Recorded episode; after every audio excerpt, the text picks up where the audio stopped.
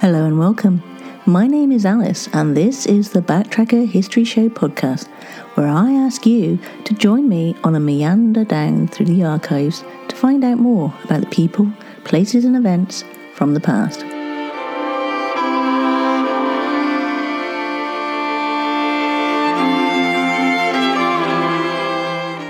Most of these podcasts have been specially edited from a Bradley Stoke radio show in Bristol, England. And one of the great things about this podcast is that I can go into more detail about each story because there are no time constraints. And it's really easy to show your support just by spreading the word, leaving reviews, and sharing with all your family and friends. It really does help. If you want to get in touch with me, with show ideas, comments, or information, you can via Twitter or Facebook by using at Backtracker UK with a capital B, capital T, and a capital UK, or emailing me at info at backtracker.co.uk. Now, on with the show.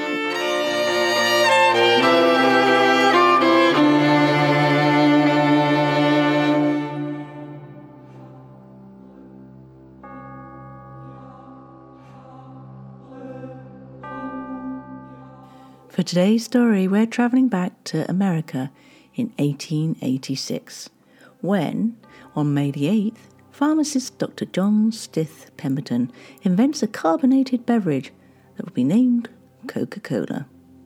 On June the 2nd, US President Grover Cleveland marries Frances Folsom in the White House, becoming the only president to wed in the executive mansion. She is 27 years his junior. From July the 12th to mid September, there was the Belfast riots, beginning with the Orange Institution parades and continuing sporadically throughout the summer. Clashes take place between Catholics and Protestants, and also between Loyalists and police. Thirteen people were killed in a weekend of serious rioting, with an official death toll of 31 people over the entire period. And Robert Louis Stevenson releases his novels Kidnapped and The Strange Case of Dr. Jekyll and Mr. Hyde.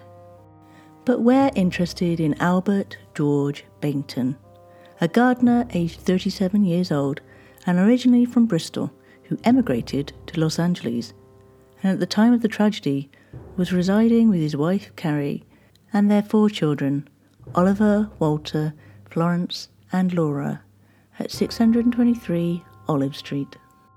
The eldest child was only eight years old, and the youngest just a baby in arms. It's worth noting that Albert has had previous. He was sentenced to 15 months in Shepton Mallet Jail for stealing from Dr. Fox in Brislington, in England, on 15th of October 1878. It was well known in the area that Baynton was a drunk, and a mean drunk. He was violent and abusive to his wife, Carrie, aged 32, whenever he was in that condition, and would regularly beat and threaten to kill her. Carrie was described as a good looking woman about five foot six, with brown hair and light brown eyes. On September the 17th, 1886, Baynton returned home at six o'clock at night. He had been drinking, but he was not drunk. He immediately started to threaten and abuse his wife. Why? Because he wasn't happy with the supper she had made him.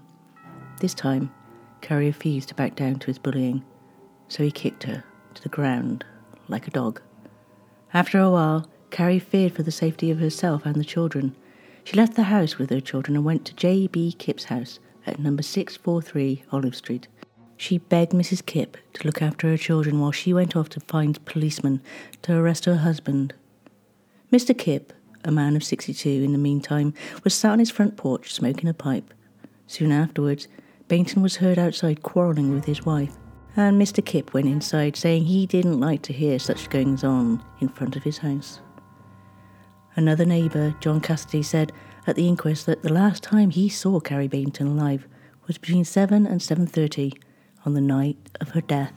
She was in front of Kipp's house talking to her husband. She was at the gate, and Benham was stood outside the fence at the corner of our lot. Witnesses heard Carrie say, Now, Albert, you have kicked me twice tonight, and I don't want to have any more to do with you. To which Albert replied, I'll make you come home and do the work for me. I'm not going to let you be over at that house all the time. She replied, I'm not going to do it. I'm staying here.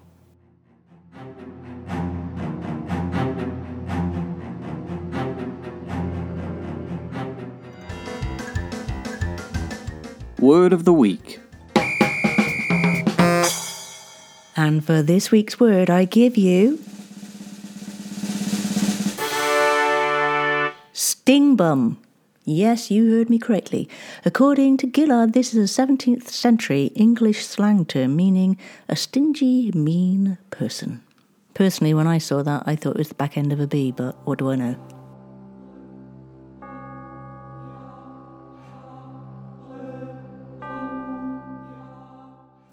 After the argument with Carrie, Baynton was heard to mumble something before storming off to his own house and returning to rip apart the Kipps fence.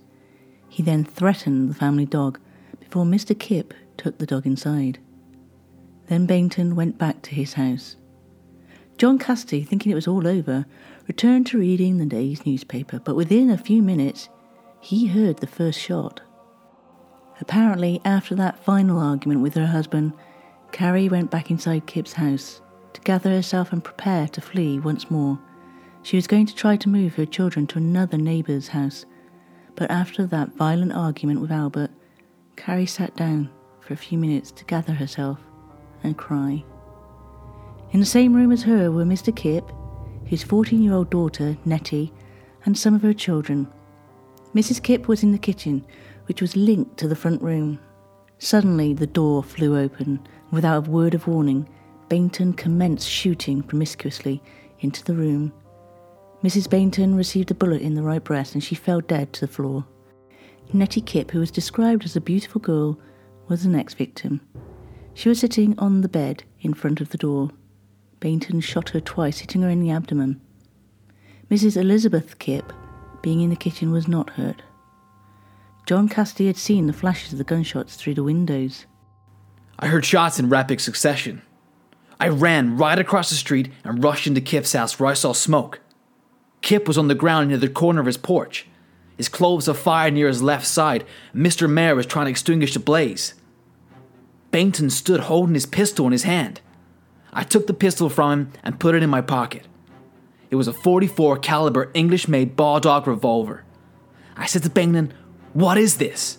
He said, "I don't know. It had to come, but somebody had to die." He then said, "Oh, my poor wife and children." He talked incoherently all the time about his dear wife and that it had to come. The burden of his complaint was that Kipp and his wife had enticed Mrs. Baynton from her home, and he was particularly bitter against Kipp.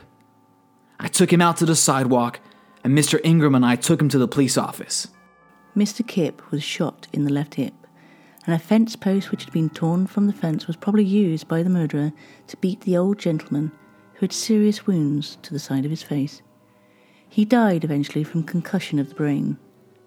Mr. Mayer, another neighbour, rushed to the scene, and when he got to the front porch, he saw Baynton rise up from over Mr. Kipp's prone body, saying, Kipp, I didn't want to go this far. When the shooting started, several neighbours rushed up to apprehend the murderer, who was taken to the city jail. He claimed that he hadn't any idea of having hurt anybody and pretended that it was an accident, and he was trying to shoot the Newfoundland dog and not the people he eventually killed or maimed.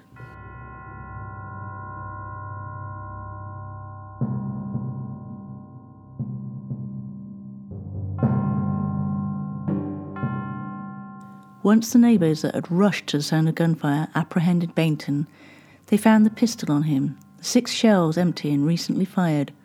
All possible assistance was rendered to Miss Kipp, who was perfectly conscious, and her depositions were taken. She said when Baynton came to the door, his eyes looked like coals of fire. He asked, Is my wife here? I want her to come home. Mrs. Baynton had replied, I won't do it. You kicked me out twice, and I'm not going home. If you come near me, I will hit you with this rock. Don't come any nearer to me. Nettie continued by saying that Baynton asked his wife where she had been. Carrie said she'd been trying to get a police officer, and he said, You'll not get the chance again. Put me in jail. And with that, he started firing the pistol. I went and tried to shield my father. He shot two bullets into me. He fired purposely at all of us. He intended on killing all of us. He pointed the pistol about the room in different directions. I do not think he was intoxicated at the time he called at the house and did the firing. After I was shot, I staggered into the bedroom and said to my mamma, I am shot. I saw my papa go out of the door staggering, as if someone had taken him by the arm and pulled him out of doors.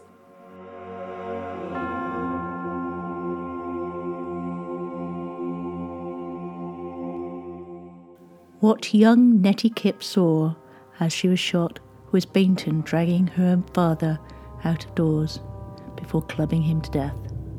Another of Kipp's children, George, aged only nine, told how he was home when Mrs. Baynton came with her children that Friday night. He reiterated what the others had said about the shouting between the married couple in the front garden, and then he went on to describe how his father was in the kitchen. Carrie was holding the baby. Then Baynton kicked the front door in, shouting, I want my wife back. He was described by the boy as having shot the pistol five times as fast as he could. After he fired, Carrie said, Oh, and fell to the floor with the baby still in her arms. Mrs. Kipp rushed to her side, taking the baby to the kitchen for safety. George began to cry in the inquest at this point. When he continued his story, he described how his sister was sitting in a chair and had gone towards the door to protect their father. He said that Nettie was shot for her bravery and fell at his feet, saying, Oh, Mamma, I am shot. It was also stated that another of Baynton's children was missing, and it was possible from certain threats that Baynton was heard to utter that he was also killed. As things turned out, though, the little six year old boy was found at the house of an English lady who was trying to protect him.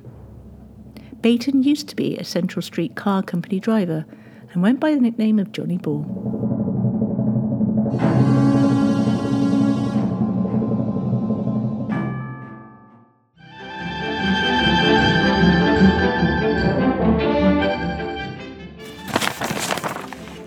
just in someone has stolen all the road signs in Yorkshire.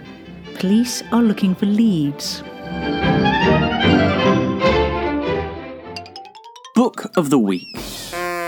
What I love about doing this show is finding out new things, and I've been sent a book called The Hundred Years of Sisterhood Bristol Fashion by Marion E. Reed.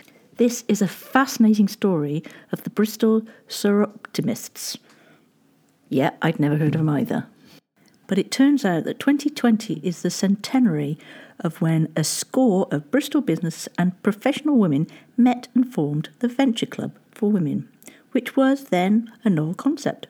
They were helped by the Rotary Club of Bristol, whose own club had been founded only three years earlier. The focus then and now has been on women and girls. They then merged with the Soroptimists movement founded in America in 1930 and have supported underprivileged and vulnerable people locally and abroad and shaped campaigns from equality for women to modern slavery. The Soroptimists have been at the forefront of social change and worked in a low key manner with good humour, friendship, and fun. And this book goes through the whole story from the beginning right until present day. To say that they're still going strong is an understatement.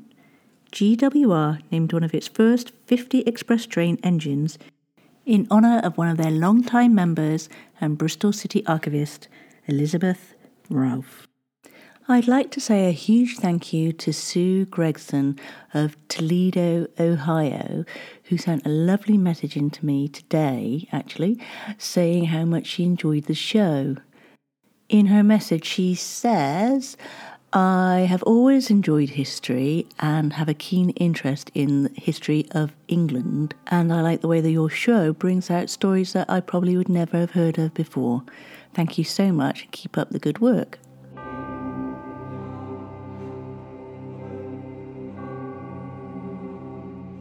In court, Baynton refused to hire an attorney, saying that there was no use in wasting money, and pleaded guilty to the two counts of murder.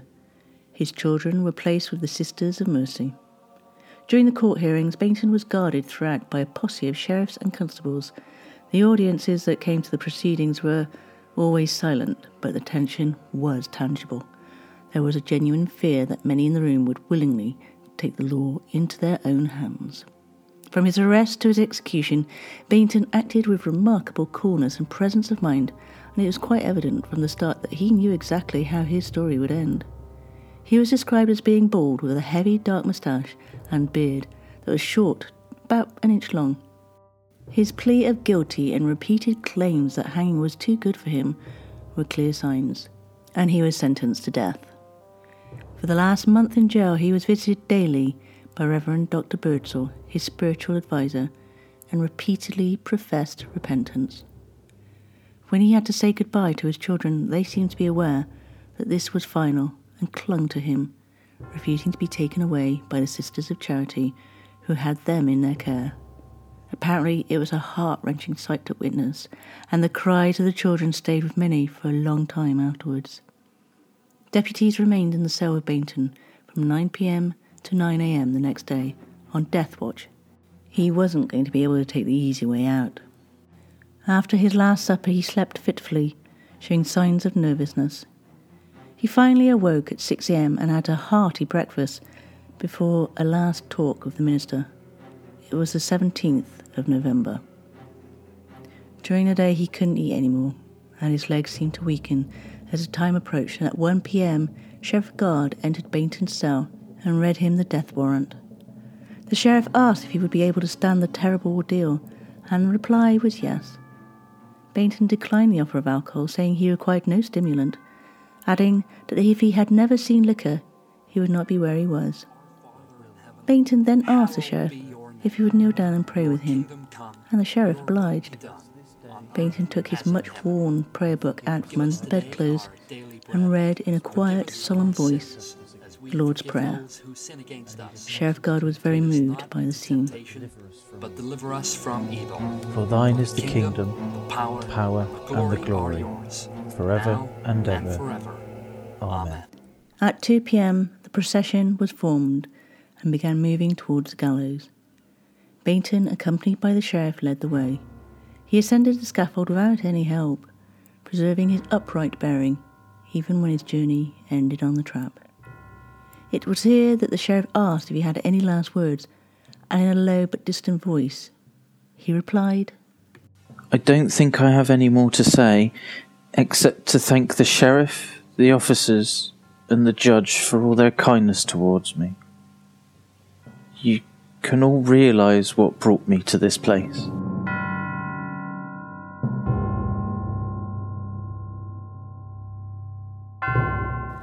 Once they'd reached their final destination, Deputy Sheriff Klein then pinioned the prisoner, and Baynton even helped by moving his arms out of the way and buttoning his own coat.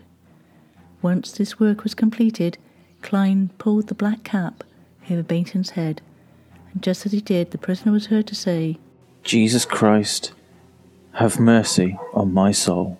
Sheriff Guard then took him by the hand to bid him goodbye. All was quiet when Guard asked him if he was ready. As the faint answer yes came, the trap was sprung, and Baynton's body shot swiftly downwards. His death was instantaneous, his neck being broken by the fall. Eleven minutes after the trap was sprung, he was pronounced dead by the physicians.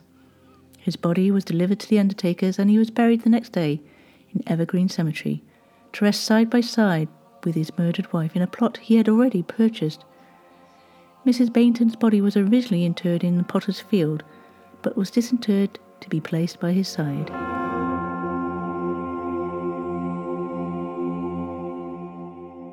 As for the children, well, couldn't really find out anything about the boys, but Florence Alberta Baynton was adopted by Mr. and Mrs. Corkin on the 8th of March 1887, and the baby, Laura, was adopted by Mr. H. and Mrs. Annie Morrison.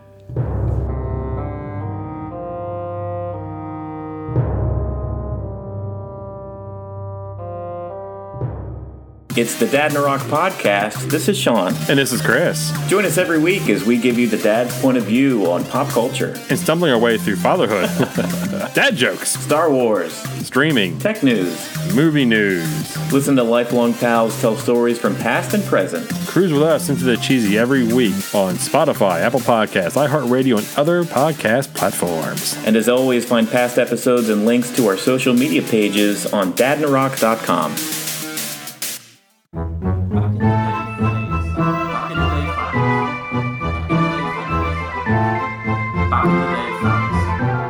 Back in the day facts.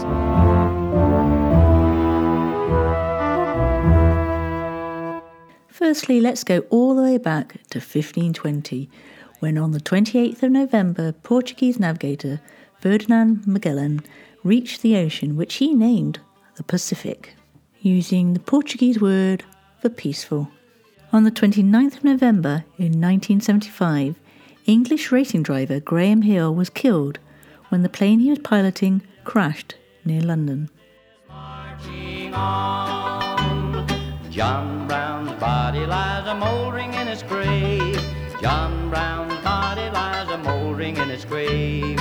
John Brown's body lies a mouldering in his grave, but his soul goes marching. On the 2nd of December in 1859, the US abolitionist John Brown was hanged.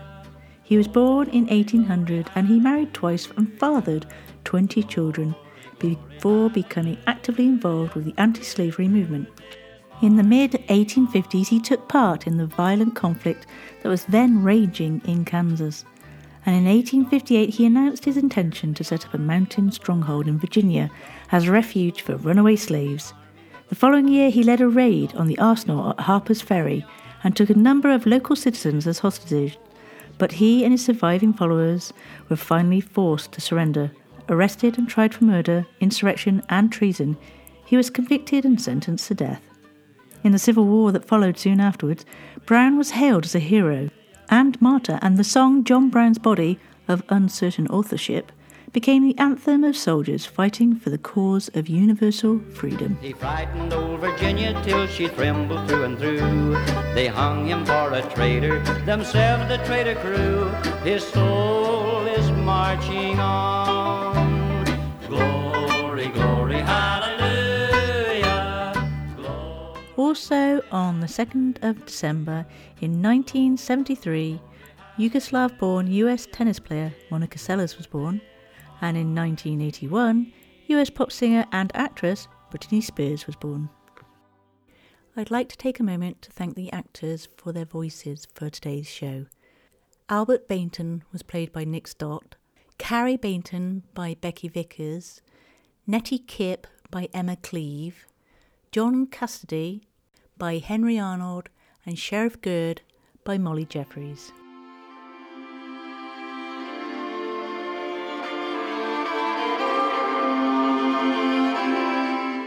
You have been listening to me, Alice, on the Backtracker History Show. Now, this podcast has been specially edited from a Bradley Stoke radio show in Bristol, England. If you liked it, please leave a rating and maybe a comment. If you didn't, well, let's just leave it at that, shall we? I would love to hear from you. You can get in touch with me via Twitter or Facebook using at Backtracker UK with a capital B, a capital T, and a capital UK. Or alternatively, you can email me at info at backtracker.co.uk. By the way, the tune in the background, that's by the Model Folk. You can find out more about them at themodelfolk.com. So thank you so much for listening, and until next time, guys, take care and look after each other.